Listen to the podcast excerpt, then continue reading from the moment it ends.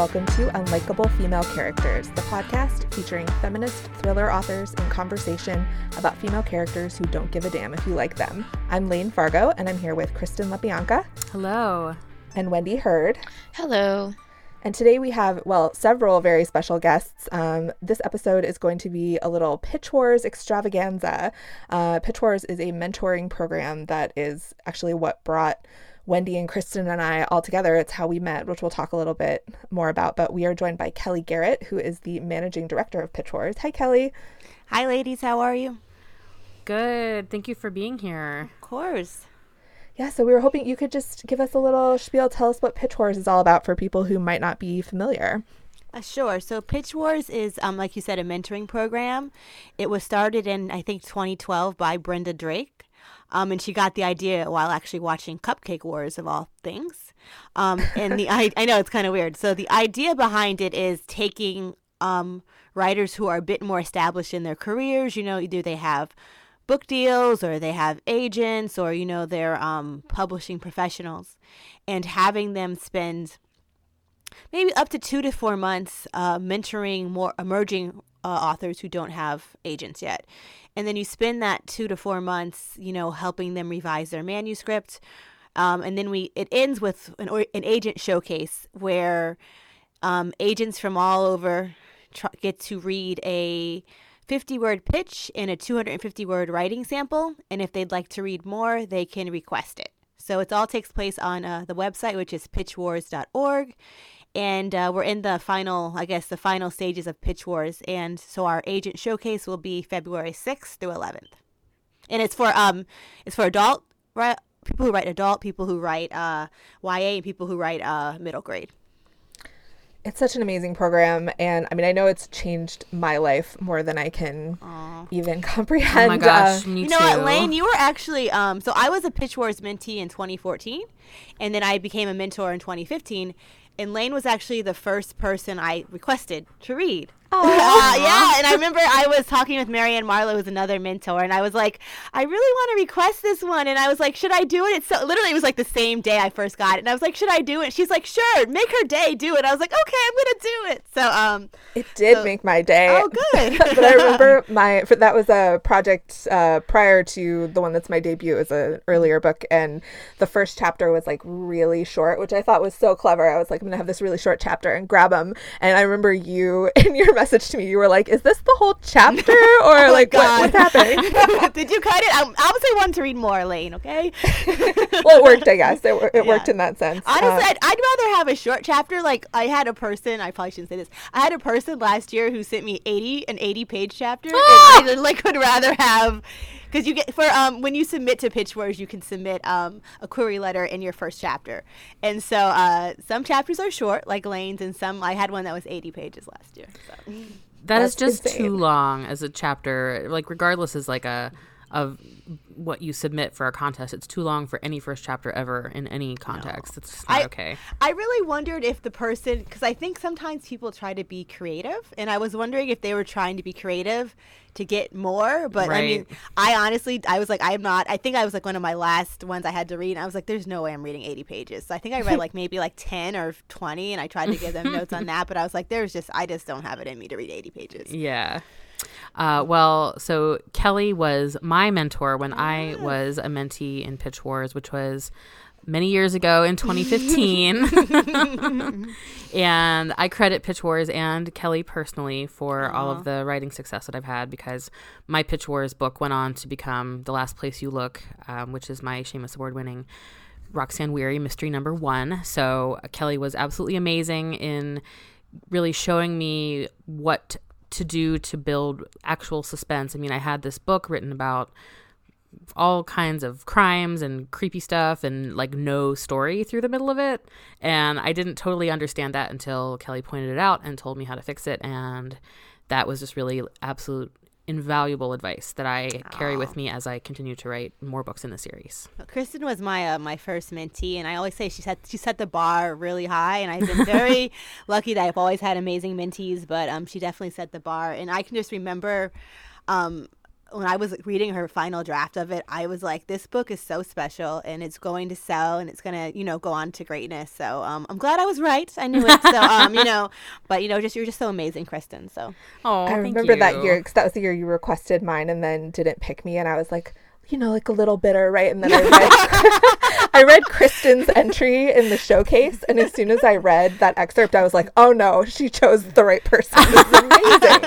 oh no, you were definitely top five, Layne. It was, I Aw. think, I think it was. You had maybe like a spec element maybe to it, or it was like t- taking place in like a, the future or near future or something. And I was just like, as much as I love this, that's just I just know my wheelhouse, and my wheelhouse is not that area, you know. So I don't want to to have give you bad advice. So Yeah, I wrote a dystopian novel when dystopian things were completely dead, so that's my bad. I learned from all of that. I did too, actually. And I ha- submitted it to Pitch Wars and it didn't make it in. Same exact thing. But you didn't submit it to me, right? No, I actually sub- I actually entered. Um, I tried to go do Pitch Wars three different times, and I didn't make it into any of them. This is Wendy, by the way. Um, and even though I didn't quote unquote make it, or you know, get matched with a mentor, get selected by a mentor, it was so incredibly helpful just to go through that process. Right. And so I think that's something too. It's like it's just it's a great community to get involved Yeah. with. You meet a lot of really Yes. interesting people. The process is just like querying. It really trains you on querying. You learn a lot. You then you see the successful ones, compare them to your own. It's just a wonderful program. I think I think I definitely think especially that was one of Brenda's goals when she created Pitch Wars was to create a community. You know, because we do have, you know, a set amount of mentor or mentors and mentees, but you know, I think when it comes to the whole community is probably thousands of people at this point. Mm-hmm. You know, and I kind of view Pitch Wars as it's preparation for your career, you know, in publishing. And I hope everyone goes on to have these long careers where they have amazing agents and get their book published, you get another book published. But, you know, there's certain skills that you have to learn. You know, you have to learn how to, like you said, like, have a good query, have a good, strong first chapter, but also how to take feedback. You have to learn how to advocate for yourself as well. You know, um, you can't be afraid to talk to your agent. You can't be afraid to talk to your your editor. You know, you can't be afraid to talk to your publicist. You know, so having to deal with a mentor, you know, as someone who I think some people have stars in their eyes when they see their mentor or talk to their mentor, you know, but being able to kind of advocate for yourself with your mentor, you know, to learn how to edit, those things will help you in your career. Hopefully for the rest of your life, as hopefully people publish you know for the rest of their lives. So Absolutely. yeah, And Pitch Wars is also really amazing at um, sort of giving opportunities to people who maybe like didn't get an MFA in creative writing and don't automatically know where to find other writers to form a community with and also in elevating diverse voices which is really huge so it's just a, a fantastic program for emerging writers overall I agree. Yeah, and so this year, Wendy and Kristen and I are all mentors, and that's kind Thank of what Thank you. that's sort of what brought us together. Um, like I had met Kristen and like talked to her online a little bit, but Wendy and I really connected uh, during the submission period. We were like DMing back and forth about because we had a lot of the same submissions because mm-hmm. our wish lists were almost freakishly similar, which I'm sure is shocking to anyone who knows us that we like the same things. it was funny because I I reached out to Lane. I was like, "You don't know me, and I don't know you, but I think we're the same person. So sh-. I feel like we should know each other." yeah, so it, it helps emerging writers and just brings people together in ways that you can't predict. It's You know- an incredible program. I think um to me it's I think the community I think it's like a, it's a cliche that I think people who don't make it oh you're just saying that to make us feel better but I think that community is is the key you know and because I was a Pitch Wars mentee in 2014 myself and developed these really strong bonds with my co my fellow mentees that I still talk to to this day and it's been what 5 years later um it, it makes me realize you have to seek out people who are you know um, going through, going through the same things you are, you know, because it helps. Because publishing is such a, a brutal business. You know, I'm not going to Yes. sugarcoat it. It's a very brutal business, and from trying to get an agent querying to trying to get your book published, being on sub to you know bad reviews, and so it always helps to have that person to kind of kind of you know like who knows what you're going through and can kind of be your psychologist when you need it be your drill sergeant when you need it whatever you need that they can be and you can do the same thing for them. So and i think that's the great thing about pitch wars is it it's a great community so. It absolutely is. Um, i'm so glad to be a part of it and i like it took me a couple times to get in as well but even like those years when i wasn't chosen i met a lot of amazing people right. who were mentees or just other people who'd applied and yeah it's changed my life in, in so many ways and we thank you and brenda and everyone who's been involved in it um, but while before we let you go kellye i was wondering if you could tell us a little bit about your books, which are amazing. We were just talking before this that the only reason we haven't had you on this show to do a full interview yet is because your main characters are so damn likable. they just like so aren't true. on brand. Sorry. Um, so actually, so in 2014, I submitted a book. Um, I called it IOU at the time. Um, and it's about um, a semi-famous mega broke black actress who uh, drives by a hit and run and she's so broke that she decides she's going to uh, try to solve that hit and run for the reward money. Um, and so that was my Pitch Wars novel in 2014. I ended up selling it uh, to an imprint called Midnight Ink. Uh, and it came out, it was rebranded as Hollywood Homicide, and it came out in 20, oh, good lord, it came out 2017, right? Yeah, it came yes. out 20, it feels like yes. forever. It came out in 2017. And, um, it like I it was interesting to be a debut. I was the same year as Kristen, so we were mm-hmm. able to talk to each other, and it did it it got good reviews. Got a couple star reviews. It won some awards, like it won the Agatha, the Lefty, and the Anthony Award, which are some big mystery awards for best first novel. Um, so that was exciting. And then the second one, because it was a series, came out in August. Um, Hollywood Ending, and that one actually just was nominated for a Lefty Award for Best Humorous Novel. So so I mean, I'm definitely not on brand with you guys, but but like we funny, love your book. If you need a break, yeah, you can go for that. So yes, if you need a break from all of the bitches and scheming that we talk about on this podcast, Kellye's books are um, very refreshing. But yeah, they're definitely um, they're beach reads, and it's funny because I was actually um, NPR did an article on their website, and it was like beach reads by people of color, you know, and mm. I think I think a lot of times people assume because if you're a person, you know, a marginalized writer, person of color, you know, you're queer, that you have to always have like your books have to, you know, be angsty and have to say something about the struggle, you know. And I don't mm-hmm. think because I always say like, okay, like straight white cis writers, they have are readers they have they have the angsty books but they also have the funny books and they have the good books they have the bad books i don't understand why marginalized writers marginalized readers we can't have the same thing. Like yes. why can't we have a whole range as well? So, yes, we totally should. Yeah. So I know you agree with me, Kristen, but absolutely. Yeah, so, so yeah. I love your book. I'm from LA, and um, and so, for those who haven't read their setting is Los Angeles, and you lived in LA for a while. People still think I live in LA because of the book. They're like, people like, let's go for drinks, and I'm like, I would, but I'm in New Jersey. I won't make it in time. So, uh, um, but yeah, oh god, I loved it though. I, I in little moments, I felt like you were like making little jokes about LA, and I was just like with you, 100 percent laughing. yeah, I had a love hate relationship with Los Angeles when I lived there. So I, I think it, yes, I think it's great to visit. So whenever I visit, I have such a good time. But like you know, the traffic and just especially so many people who are in entertainment, it's such a it's a weird place to be sometimes. So.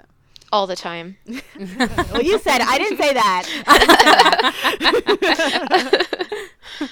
Yeah, those books are amazing though. And the main character, she's just it's it's like she's likable, but she's interesting and she does fun things. I don't know. She's just a fantastic main character. Well, thank you. I appreciate that. I'm glad you guys like her. I tried to make I tried to make it um because it's an amateur detective novel. It's not like Kristen's, you know. So it's kind of like like what if like one of us was trying to investigate a crime like how would we do it? And that was kind of like my goal with it. Like, like she's not like some super sleuth you know? She's gonna mess up and she's gonna do like the most random ways to do it. And i think that to me was the fun in writing it. And i think hopefully that's also the fun in reading it. So she's not Veronica Mars as some like reviewer said. like, you know, so she's like the anti Veronica Mars. but I'll also say you didn't fall into that trap that people do with amateur sleuth novels sometimes, which is that you you did make her too lucky. Have you ever seen that? Like where oh, people yeah. luck into everything. You didn't do that. Like it, it was it's very well written. I believe um I'm like I think I used to tell Kristen I believe in an active protagonist. Yeah. um, and so I, I, I especially with a lot of like I said amateur detective novels they don't they just kind of like live their life and then all of a sudden it just falls in their lap and so I was That's like, right. no like she has to be active she has to be actively searching for this and I still tell um my mentees you know since then I've had two amateur detective novel mentees since um since Kristen and so I'm always like look no there has to be an organic reason why this happened. It just can't be like, oh, she thought about this just now because just the story needs it, you know. So, Right. so I think that's partly is also my screenwriting background because I used Yeah. to um, work in television and I have an MFA in screenwriting. But um, yeah, I hate protagonists who aren't active. So Awesome. Well, thank you so much, Kellye, for joining us. And we should have you back sometime and just talk about like crime writing. it'll be like the happy episode. yeah, we, we'll need that at some point. We have a lot of darkness around here, so that would Yeah. be perfect. We'd love even- to have you back sometime. even if even though you write likable characters um, i'm sure you have a lot to say about feminism and thrillers in general so you think I you think I have a strong opinion on things, Kristen? I do. I, I have this feeling that you just might have strong opinions, Kellye. oh my god um this is uh, but i so when i won the agatha award i basically someone said i basically blasted the entire room um, and so i was like because i was talking about basically diversity and how it, it should not be a trend um and so but I didn't feel like I was blasting the entire room. I felt like I was like, I have this stage now that I people are going to listen, and I should say, you know, an important thing, which is that diversity in crime fiction should not be a trend. It should be, I think, status quo is what I said at another place. So, um, so yeah, I don't. I feel like I am very opinionated, but hopefully, I do it in a a, a nice way.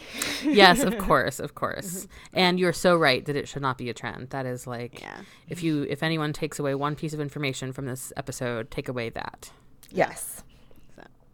Okay, thank you so much, Kellye.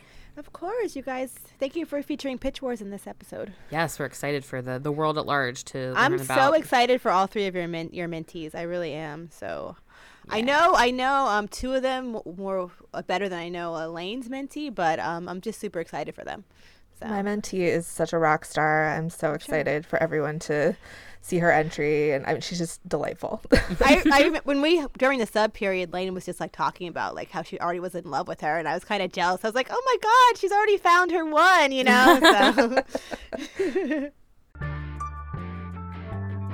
so I am here with my Pitch Wars mentee, Halley Sutton. Hi, Halley. Hi, Layne. Thank you so much for having me. And uh, Halley, as you know, one of the things that drew me to your book immediately was the unlikable female characters in it. Um, There's many. There's quite a few.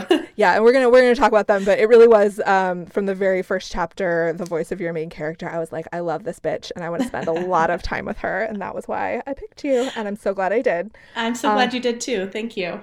So let's just start off by if you could describe your book, The Lady Upstairs, in one sentence or or you know two. I'll allow it. okay. Um, so, one sentence I would say femme fatale run blackmail schemes turn deadly. Ooh, I love it.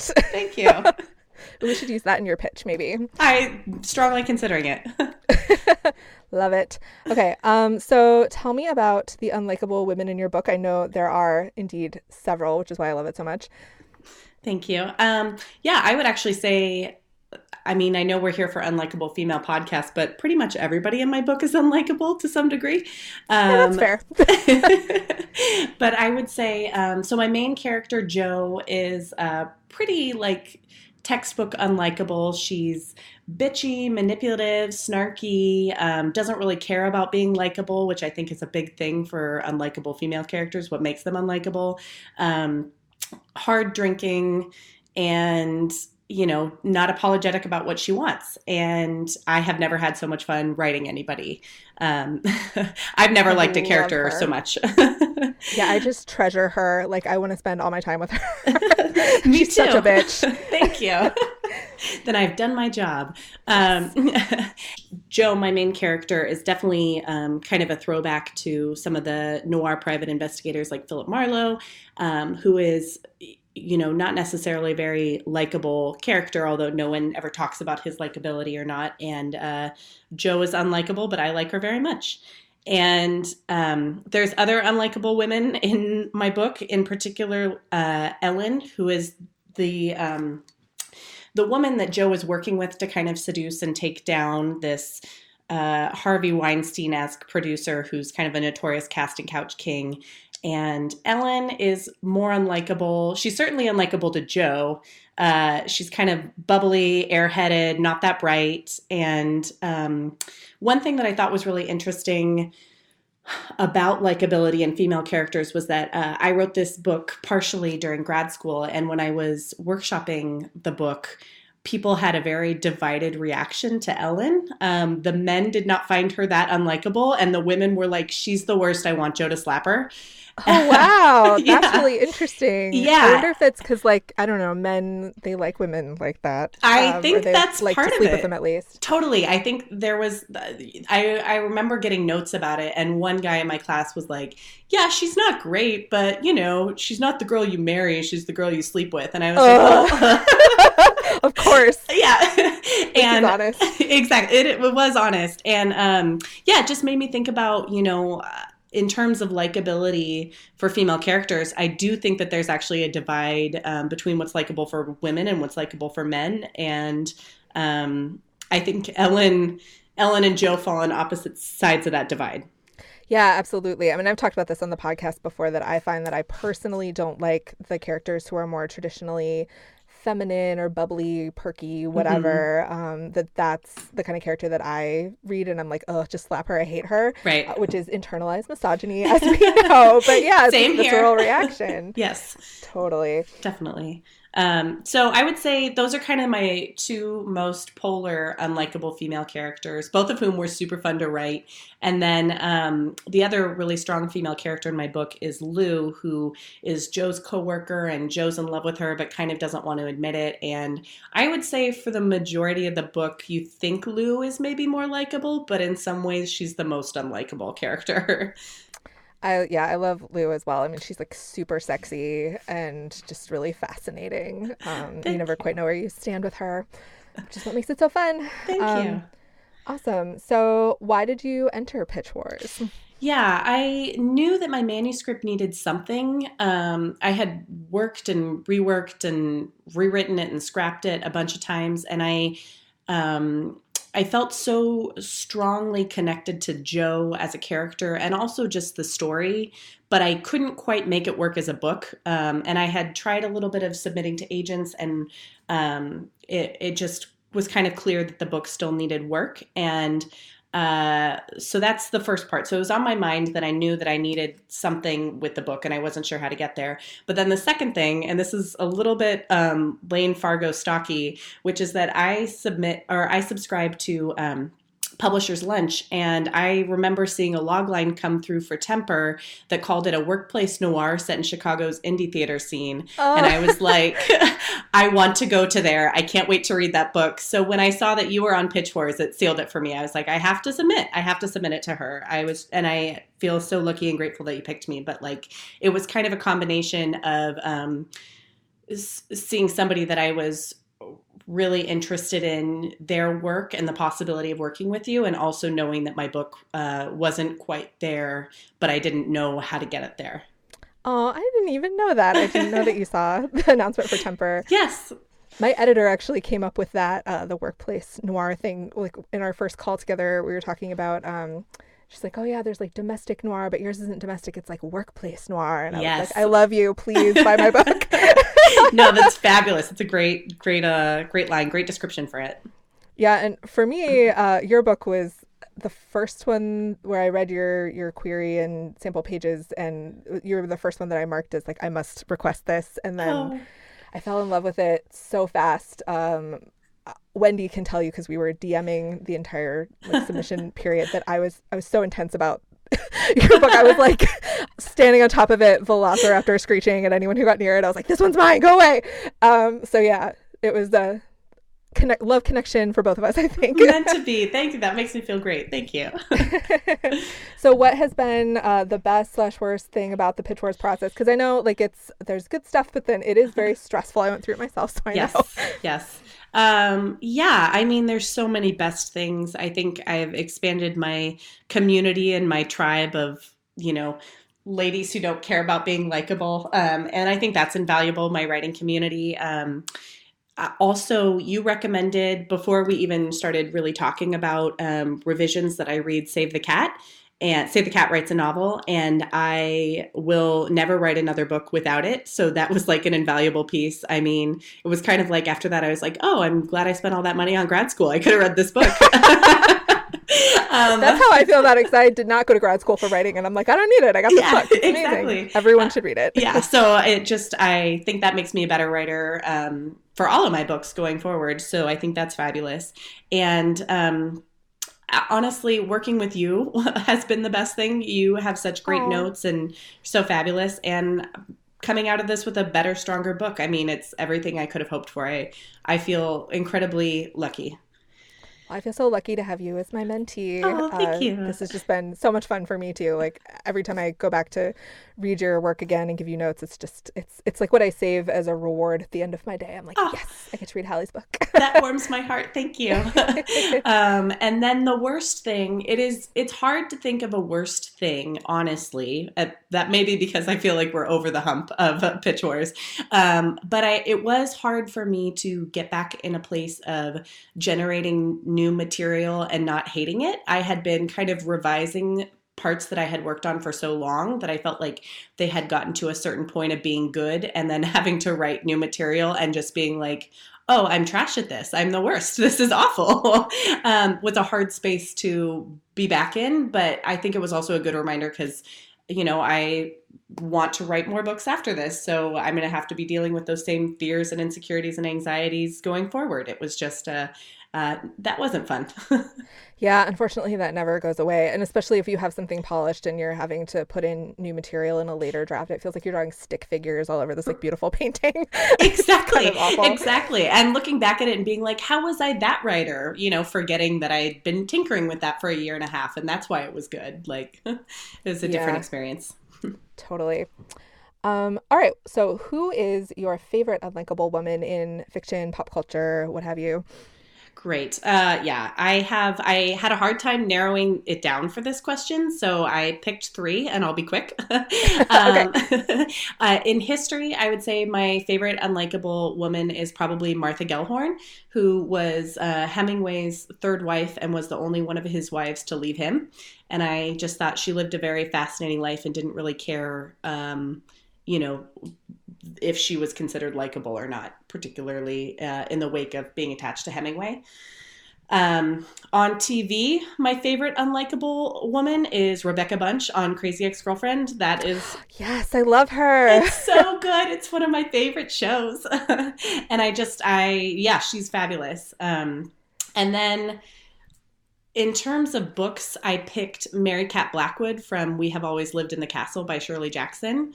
Um, oh, yeah, and, that's a great one. Yeah, just snarky, unhinged, dangerous, uh, everything, everything unlikable. Um, but also for the record, I am wildly pro Amy Dunne. yes, another recruit for Team Amy. I Team love it. Amy, yeah. awesome. Okay. Um, and then my last question for you is Do you have any reading goals for 2019 that you want to share? Particular books or general goals? Sure. Um, it is always my goal to kind of read as diversely and widely as possible, both in terms of authorship and also genre.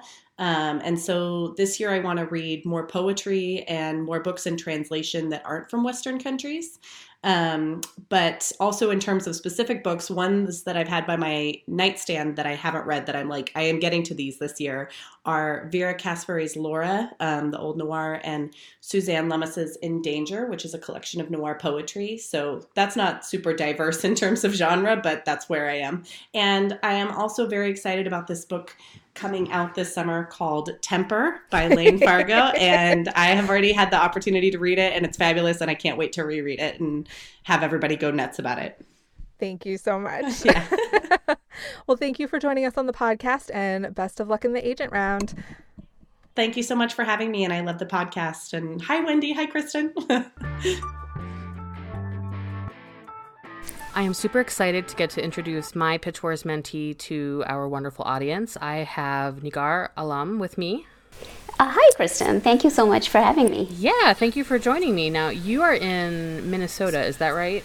That is right. I'm in Minneapolis, a suburb of Minneapolis. Yep. we like to bitch about the weather a lot on this podcast. So what did what did you got? It's actually really nice. It's hovering just around freezing and it's sunny. So I can't I can't complain. Um, 'cause I don't That's fair enough. I don't want to jinx it. So. Yeah, it's actually shockingly nice here too. But like when we have really nice days in like the middle of winter, I get really suspicious. I know what's going to come now. Right. It, it makes it hard to enjoy it because it's like this is nice, but you just know that there's like snow on the way and it's going to be terrible. So, okay, so now that we got that out of the way, let's talk about your book. Uh, you will probably come to find that as an author, people are asking you all the time, "Tell me about your book," and it honestly never gets that much easier. So, uh, here's just good practice. Tell us about it. It's super hard to talk about it, and I don't know why, but for some reason it, it is. So this is my attempt at it. Um, my book is called The Heat of the Midday Sun, and it's set in the 1990s in Karachi, Pakistan. It's narrated by two people 16 year old Layla and her father's mistress. So the story starts when Layla's father is murdered in the Karachi desert, and he leaves behind this mystery about Layla's past. And she's naive and protected and just afraid of what that past might be, especially when all sorts of secrets start dropping around her about children going missing and child trafficking. So she uh, would rather just stay safe and protected in her existing life. But when this self absorption and indifference of hers causes harm to people around her, she has to act. And she has to look beyond her privilege and help the people around her before more people get hurt. And in doing this, Layla uncovers her own identity. So that is basically Layla's arc in the story. Yes, that is a very good description of it, and I know that I'm the only one who's gotten to read it so far, but it's amazing. Um, Thank and you. I'm, I'm super excited about the job that you've done on the revisions. It's all really, really good. Well, you are just an amazing mentor. I mean, I was just telling a friend of mine that what I've gotten out of Pitch Wars is to date is so much more than I could have imagined that I'm just so grateful to the organizers and to you, Kristen, for all the time that you put in. Oh, you're so sweet. I promise I didn't pay her to say that either.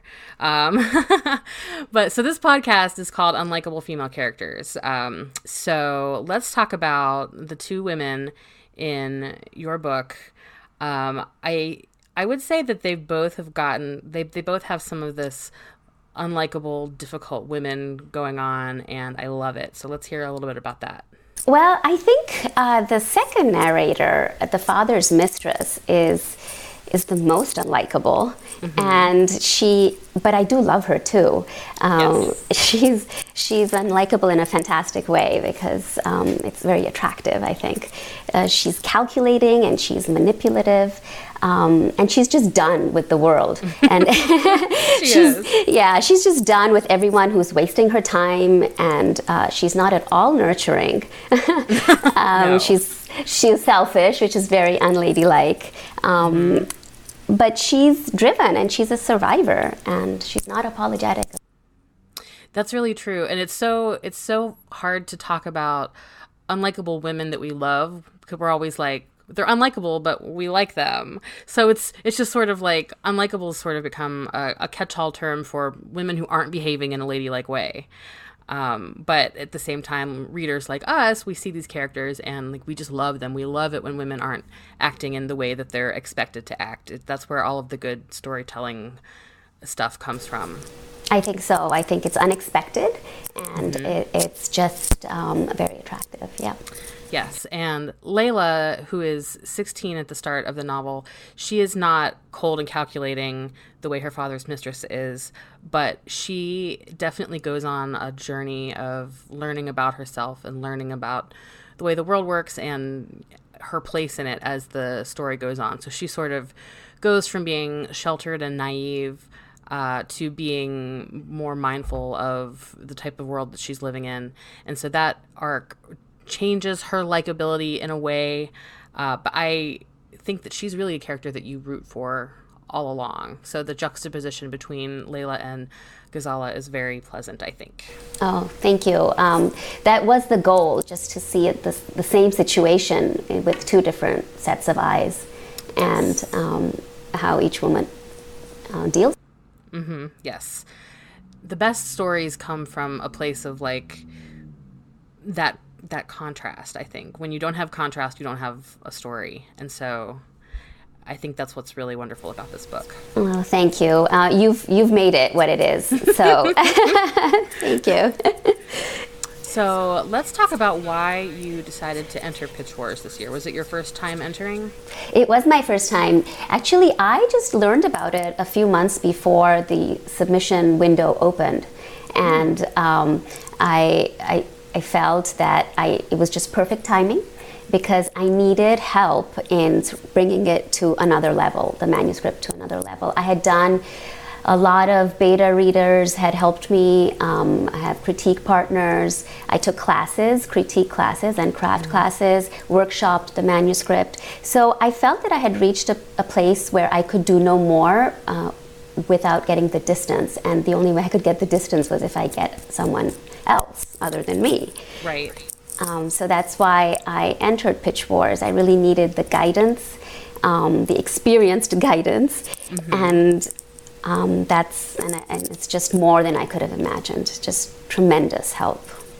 It's really interesting when you get to that place where you're like, okay, I've done everything I can do with this, and like I know it's not perfect, but I also don't know what's not perfect because you just reach a point where you can't even really see it anymore. You can't see your own work clearly. It can be really hard. And, you know, beta readers are great, but they can only take you so far. Um, and, you know, when I, before I entered Pitch Wars for the first time uh, in 2015, I guess it was, um, I had had some beta readers and people were like, I love it and it's perfect. And I'm like, well, okay, I know it's not perfect.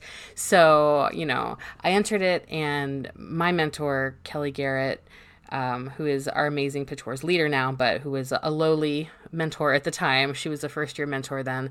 Uh, her her feedback on my story was, I love it, but we have to change the entire plot. Um, wow, are you serious?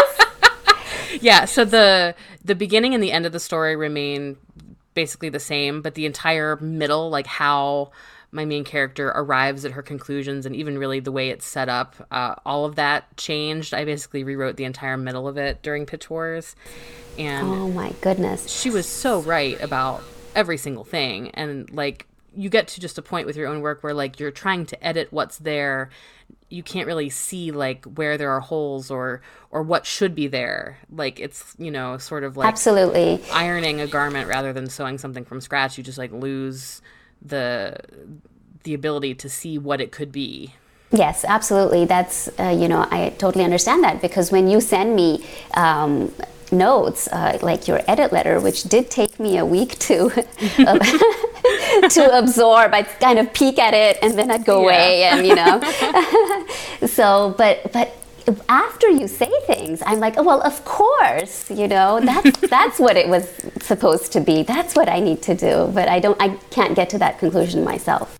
Yeah, it's uh, it's just such a great opportunity to work with someone who's sort of gone through it before. Uh, it's just it's really awesome. So let's talk about the best and the worst parts of Pitch Wars. And you can say like my long ass edit letter was the worst, uh, but just like anything from like you know waiting to hear about who the mentees would be, or you know uh, any kind of things that were unexpectedly difficult. Let's hear it.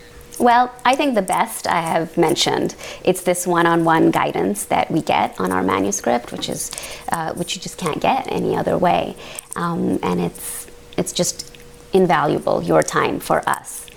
And the worst is hard for me to to think of because there isn't any i didn't expect to be selected so the, the waiting period really wasn't um, stressful for me i was just like well i'm just going to do this and nice. then there'll be silence and then i'll get on with my life so that was a, that was a, an amazing surprise but i think in the worst would be we have about 100 mentees, and we have a, a, Facebook group in which we're very close. We share a lot of our um, the stages that we're at and our achievements, um, our failures as well. And I think the hardest part, the worst part, is the comparison.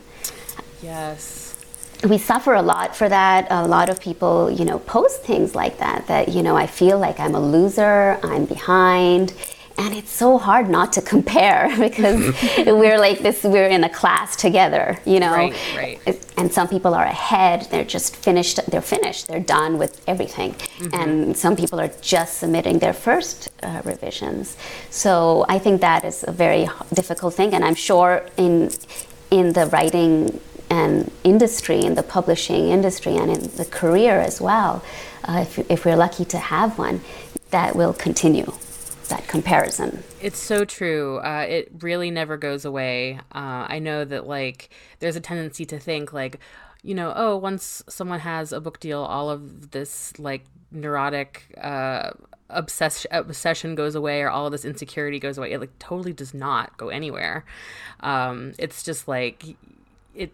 You stay the same person even as you sort of experience these wonderful like professional successes you still are that person who is like oh i but i didn't get that or i didn't do that yet or no one asked me to do that or i'm really behind. Um, so yeah basically pitch wars is like an it's like a little like mini version of publishing. There's just so much that, that there are like these parallels like it, you know it'll be really difficult when you get to the agent round and there's stuff happening and it's so exciting and like the wait just seems unbearable but it's like that's just really good practice for being on submission or having you know a bunch of queries out to agents. Um, you kind of just have to wait and like the industry definitely does not care that you want to know right now you know? Like right. not, does not matter. Yes. And like you know you really start to realize like oh i'm not even special in my wanting to know right now. Like, everybody wants to know right now but it's just not how it works. Um, so it's definitely good practice. Um, yeah. So uh, we still have almost a month i guess right until the the big conclusion. That's right. Yes. Yeah. Um, but like, hopefully you'll see it the same way. The ultimate goal of Pitch Wars is to come out of it with a stronger manuscript. The agent round and all that is just it's just like icing on the cake. It's not the the be all and end all. Um, the main thing is that like you come out of it and you're like, wow, I actually feel a lot more confident about my work. Absolutely, yes. I, I think that is that that's the number one takeaway, and then the number two is the community. It's um, and then you know it just grows from from your pitch wars class. It just expands even beyond just being part of this. So that. Yeah, it really is amazing to have that community and to have people who are like at the exact same spot as you are through this journey. You know, more or less, because people who aren't writers and who haven't written a manuscript and haven't done the research to know what is involved like they don't understand this process at all. Like you say i wrote a book and they're like cool when's it coming out? Like they don't understand. That's the second question yes actually that is the first question and there's so much to do. It's yeah. it's you can't even ex- begin to explain. No. So it's really good to like to know people who get it and that you don't even have to bother explaining to because they understand. So it's really valuable i think. Yes it is. Absolutely so let's talk a little bit about uh, some of your favorite unlikable women in fiction or pop culture, movies, books, whatever. Wow. Well, I think everyone's uh, favorite, or at least one of them, would be Amy from Gone Girl. Yes. So I'm going to I'm going to leave her for the world. Okay. and um, so I, I was thinking that um, one of my recent favorites is Elizabeth Jennings from uh, it's a TV show. It's on Prime, yes. I think, from the Americans. The Americans. Yes, yes, yes. She was one of my uh, top picks when we did our first little episode talking about our favorites. That's so good, right? Like she's she is so brutal. Absolutely. And she, she kept on surprising me with it. That was the thing. It wasn't like, okay, she's unlikable, but each time she was just worse and worse. yes. you know, I, I, think maybe now she'll go and like hug her children or something, but nope. that didn't right. happen. right. Like she just like does not have those like traditionally feminine mothering That's instincts right. at all. She just resi- rejects them. Right, absolutely. Um, I think uh, I read a book recently called "The Luckiest Girl Alive," and yes. the the girl in in the character, the main character, I don't know how to pronounce it. I always, when I was reading it, I pronounced her name Ani Fanelli because Yes. she's, she acted like an Ani, um, but maybe it's Annie. I think it's Ani. I always thought it was Um, okay. Ani too, but Oh, okay, but, good. I mean, maybe we're both wrong. I don't know. so she's you know she's just so shallow and judgy um, and she's just trying to show the people who bullied her they're trying to show them up by becoming them you know um, so she was um, but her arc was was really fantastic i enjoyed that Nice. Yes. Um, I am so excited that you mentioned The Americans because, like, I just adore that show so much. it was an excellent show Oh my gosh. absolutely Yeah. yeah, I, I keep wanting to, like, rewatch it, having experienced the suspense of it already, like, to rewatch it to see what I missed because it's so suspenseful, especially in, like, the first season. You're just like, oh. So, It was like a slow burn, you know. It wasn't compared to some shows that are just action, action, you know, especially Yeah. spy shows, you know. But this was just really kept you on edge throughout. Yeah. so good. All right. One more question for you. Do you have any reading goals for this year? Well, my reading goals are always based on recommendations. That's hmm. how I that's how I choose what to read. So my community has increased so much this year that I think I'm going to be focusing a lot on um, Pitch Wars Mentors books. Nice. Yes, and I've already started on that. um, I also take, you know, podcast recommendations and libraries, bookstores. That's just how I choose what to read. Um, and I, though my, my favorite genre is the suspense, thriller, mystery genre, I do read some memoirs and, you know, literary fiction and. and and I love craft books too. I, I really enjoy them, and I'm always looking for recommendations about them. So Very cool. Well, on that note, I will tell you have you read um, Story Trumps Structure by Steven James? I haven't. I'm going to write that down. It's so yeah. good. Yes, if you like craft books, you're going to be all over it. Okay. It's really good. Um, and then also, we have kind of a, a running recommendation on this podcast, which is Social Creature by Tara Isabella Burton. Have you read that? I haven't. Oh, man. Get that one first because Okay. it's so good. It's so good. Well, thank you for these. I mean, this is the this is the only way I decide what to read because I just trust people. You know. Yeah. I think uh, that's word of mouth is the best. It definitely is. Yes. Yes. So thank you so much for chatting with me today. Thanks so much for having me. All right. Well, Wanda, I would love to welcome you to our program. Thank you for coming on the Unlikable Female Characters podcast. Thank you for having me. I'm excited. Well, I have had the pleasure of talking to you many times, Wanda, and it's been such a pleasure working with you on um, on Pitch Wars. I I really feel like we were meant to work together. It's just been such a pleasure. I love your book so much, um, and I just wondered, could you tell our listeners a little bit about yourself and how you ended up signing up for Pitch Wars? Sure. Um, so I am a practicing attorney. I work inside of a um, a Fortune 500 company and the legal department. And um, I always had this idea, kind of noodling, uh, actually several ideas noodling around in my head, and um, I finally decided to get serious about my writing and I wrote this book, The Elephant Fighter. Um, I always felt like the story was important, um, but I didn't know whether I was conveying it um, the right way.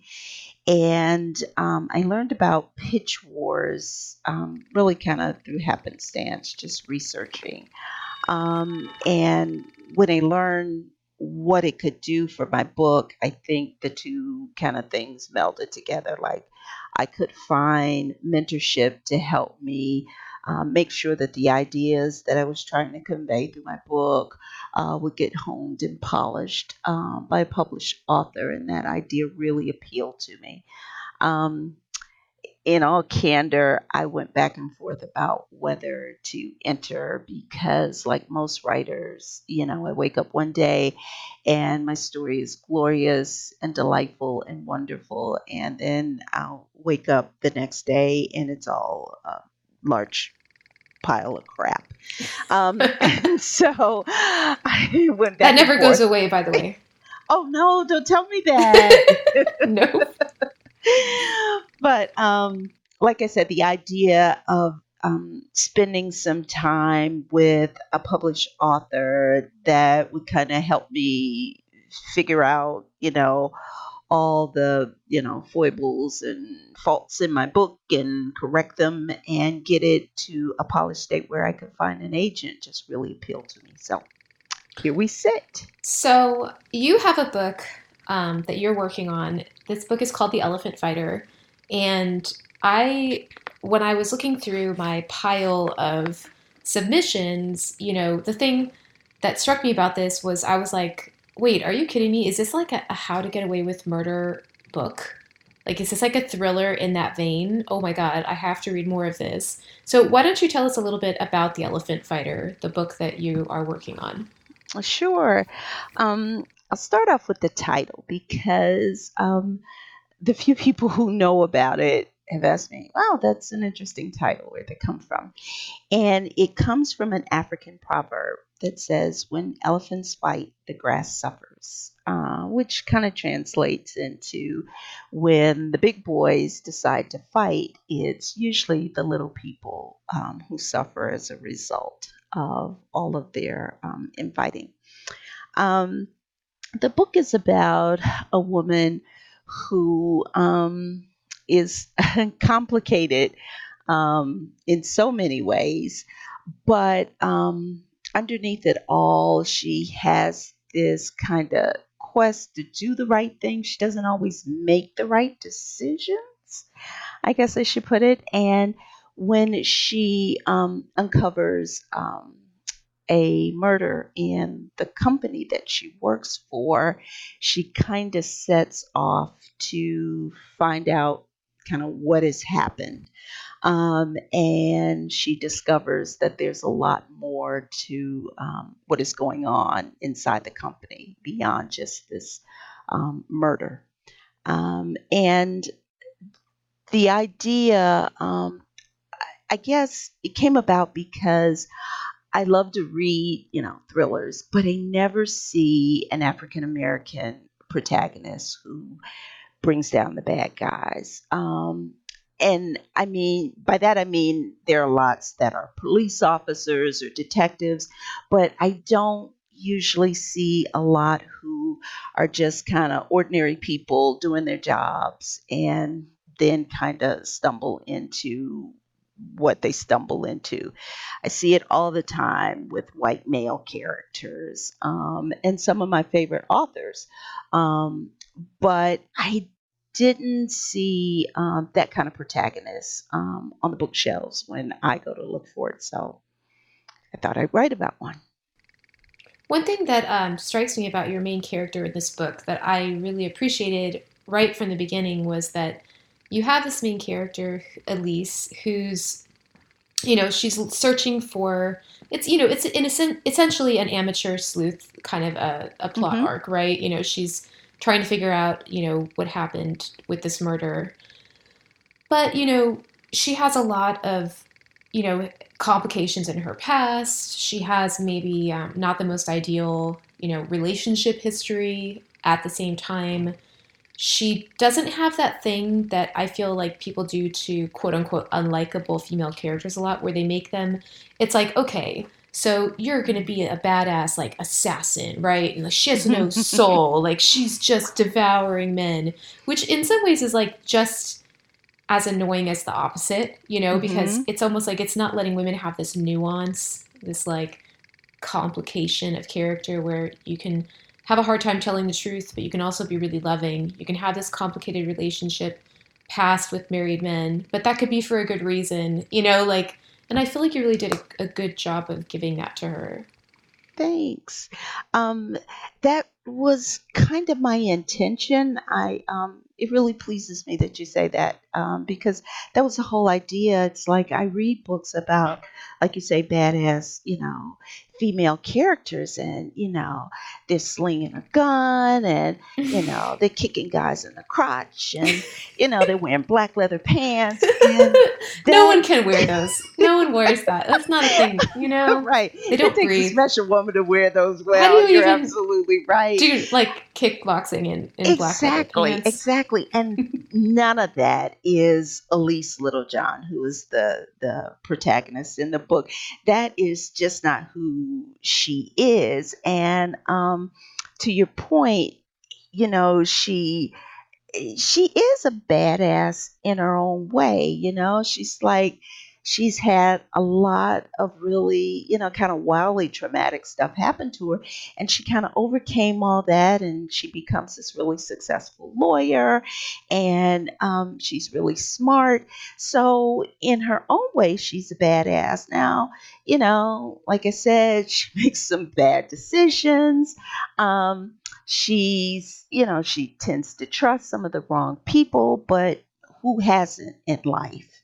And so we're striving to make her kind of like a real person in in that regard. Like I said, she's not a detective, she's not a police officer, she doesn't carry a gun, but she has this way that she's determined to bring these guys down.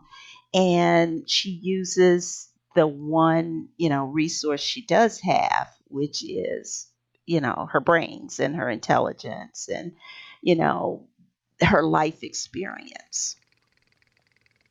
You know, I was just thinking as you were talking, I feel like I've been thinking about this a lot lately because of politics, but you know, I think that with men, we accept this idea that if a man is really successful in his career, like he's putting in 80 hours a week, 70 hours a week into this big career like doctor, lawyer, politician, you know, we understand that it's hard to maintain healthy family relationships like that. Like they're not always going to be the best husbands. They're not always going to be the best dads. They're going to be absent at home a lot. Like we kind of accept that with um, our male characters or our male figures.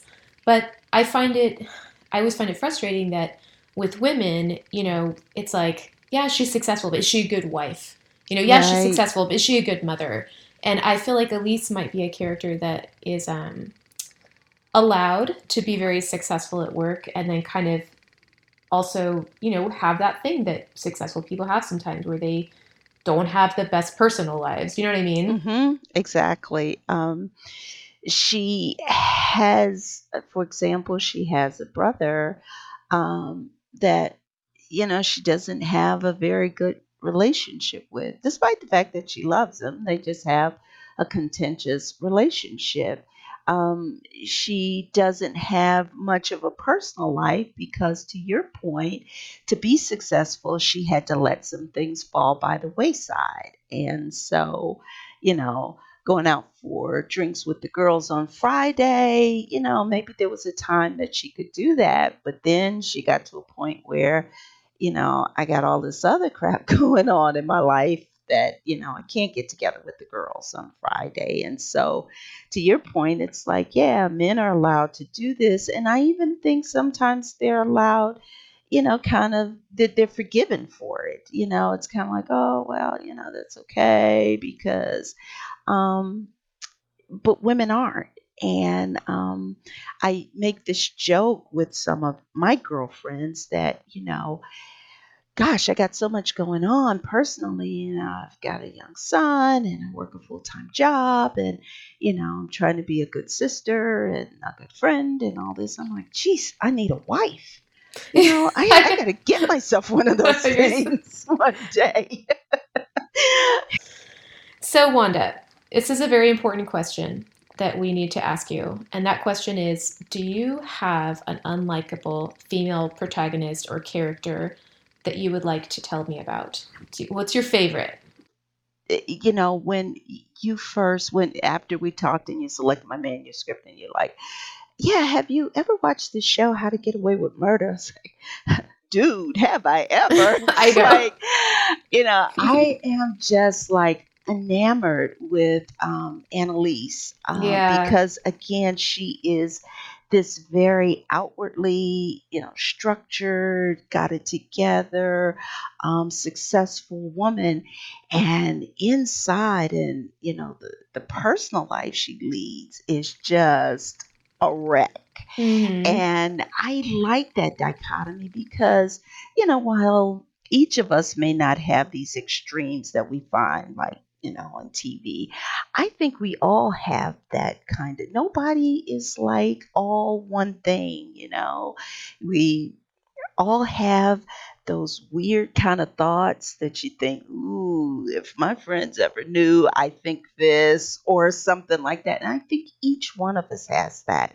So I love her character because the way um, Shonda Rhimes, who, you know, I absolutely adore. She's amazing. she really is. The the way she has put that character together, you know, you're like, I, I I love her. I hate her because this woman is everything that you think, wow, that's so bad. And then other times you think, wow, that's so good. I feel so you know, bad for her. So I I think she has to be um, one of my favorites too. So I think when you first said that, you know, I nearly fell out of my chair because I was like, oh my gosh.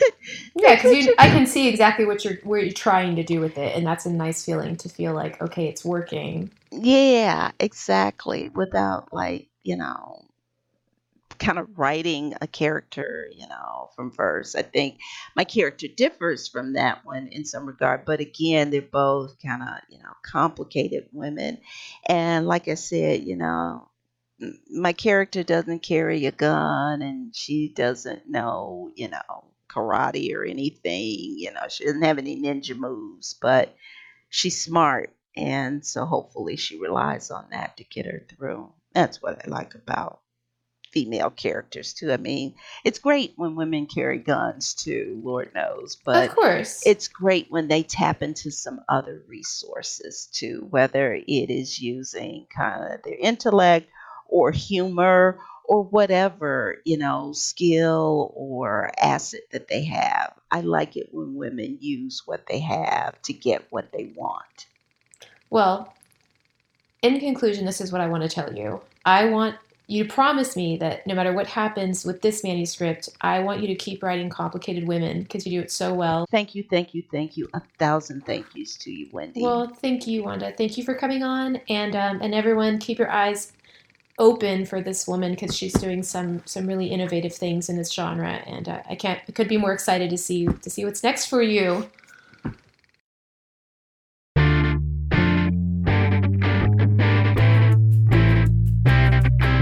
That's it for this episode of Unlikable Female Characters. Don't forget to subscribe, and you can also follow us on Twitter at UnlikableFCPod for updates, book recommendations, and angry feminist rants. Our website is unlikablefemalecharacters.com, and we're also on Instagram at unlikablefemalecharacters. Thanks for listening.